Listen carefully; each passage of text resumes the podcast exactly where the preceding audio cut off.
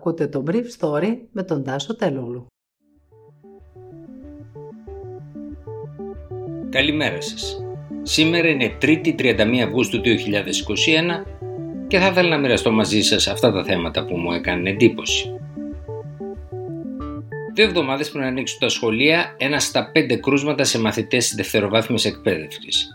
Αυξάνονται οι εμβολιασμοί στην ομάδα αυτή. Ποιο είναι το Ισλαμικό κράτος του Κορασάν, η Ισλαμιστική τρομοκρατική οργάνωση που εκτόξευσε και χθες πέντε ρουκέτες εναντίον θέσεων των Αμερικανών στο αεροδρόμιο της Καμπούλ;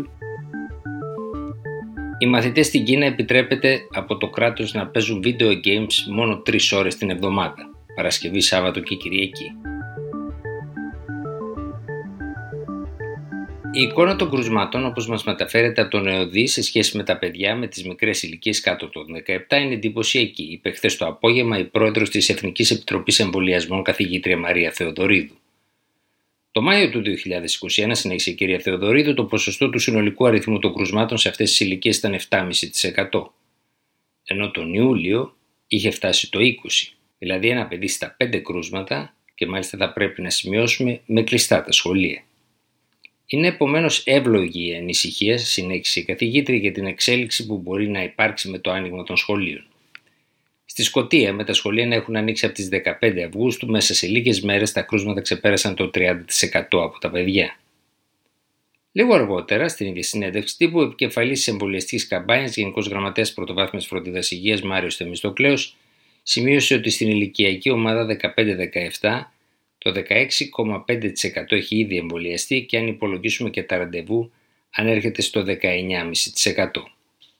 Πάντως η Ελλάδα δεν βρίσκεται πίσω σε σχέση με τον ευρωπαϊκό μέσο όρο που βρίσκεται με βάση τα στοιχεία του ECDC στο 12,5%.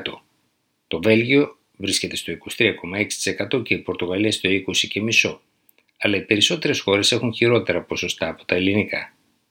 Ο Υπουργός Επικρατείας Άκης Κέρτσος ανακοίνωσε χθες την έναρξη ειδικής εμβολιαστικής καμπάνιας με στόχο να πιστούν οι γονείς των μαθητών. Μιας καμπάνιας πάντως που έπρεπε να τρέχει από αυτή την εβδομάδα, αν σκεφτεί κανείς ότι στις 13 Σεπτεμβρίου ανοίγουν τα σχολεία.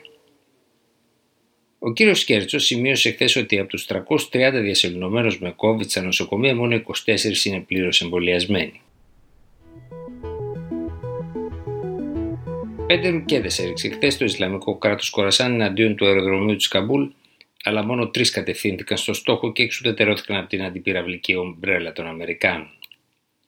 Η οργάνωση αυτή ιδρύθηκε το 2015 σαν παρακλάτη του Ισλαμικού κράτους και συγκροτείται από Σουνίτες του Αφγανιστάν, του Πακιστάν, του Ιράν και του Ουσμπεκιστάν. Ο όρος Κορασάν περιγράφει την περιοχή του Αφγανιστάν, του Πακιστάν και του Ιράν κατά τους μεσαιωνικούς χρόνους. Ένα από τα πρώτα χτυπήματα της οργάνωσης ήταν εναντίον ενός σχολείου κοριτσιών Χαζάρα, μιας μειονότητας στο Αφγανιστάν που μιλούν Ντάρι, μια γλώσσα κοντά στα Φάρση, και είχε σαν αποτέλεσμα τη δολοφονία 60 κοριτσιών και τον τραυματισμό τριπλάσιων. Αργότερα το 2020 επιτέθηκαν σε κλινική νεογνών των γιατρών χωρίς σύνορα με αποτέλεσμα να σκοτώσουν πολλές μητέρες με τα βρέφη τους.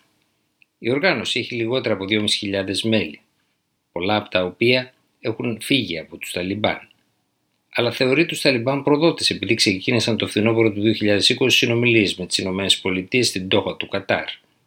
Πάντως το δίκτυο του τρομοκράτη Χακάνη, που υποστηρίζεται από το Πακιστάν με όπλα και χρήματα, θεωρείται ο συνδετικός κρίκος των Ταλιμπάν με το Ισλαμικό κράτος Κορασάν.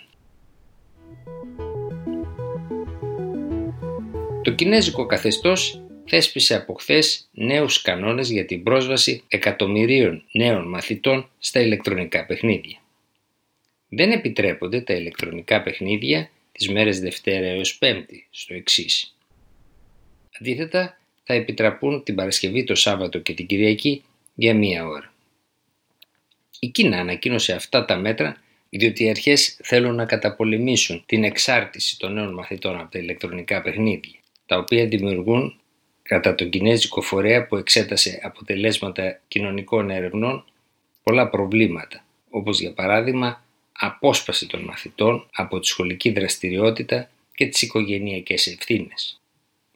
Οι νέοι κανόνες δημοσιεύτηκαν από την Εθνική Αρχή για τον τύπο και τη δημοσιότητα. Η κυβέρνηση εντάσσει αυτά τα μέτρα σε ένα πρόγραμμα που έχει σαν στόχο την αποτοξίνωση των μαθητών από τα ηλεκτρονικά παιχνίδια. Τα νέα μέτρα θα αρχίσουν να ισχύουν από αύριο Τετάρτη και απαιτούν από όλους τους χρήστες των ηλεκτρονικών παιχνιδιών να δηλωθούν σε μια βάση δεδομένων της κινέζικης κυβέρνησης. Ήταν το Brief Story για σήμερα 3η 31 Αυγούστου 2021.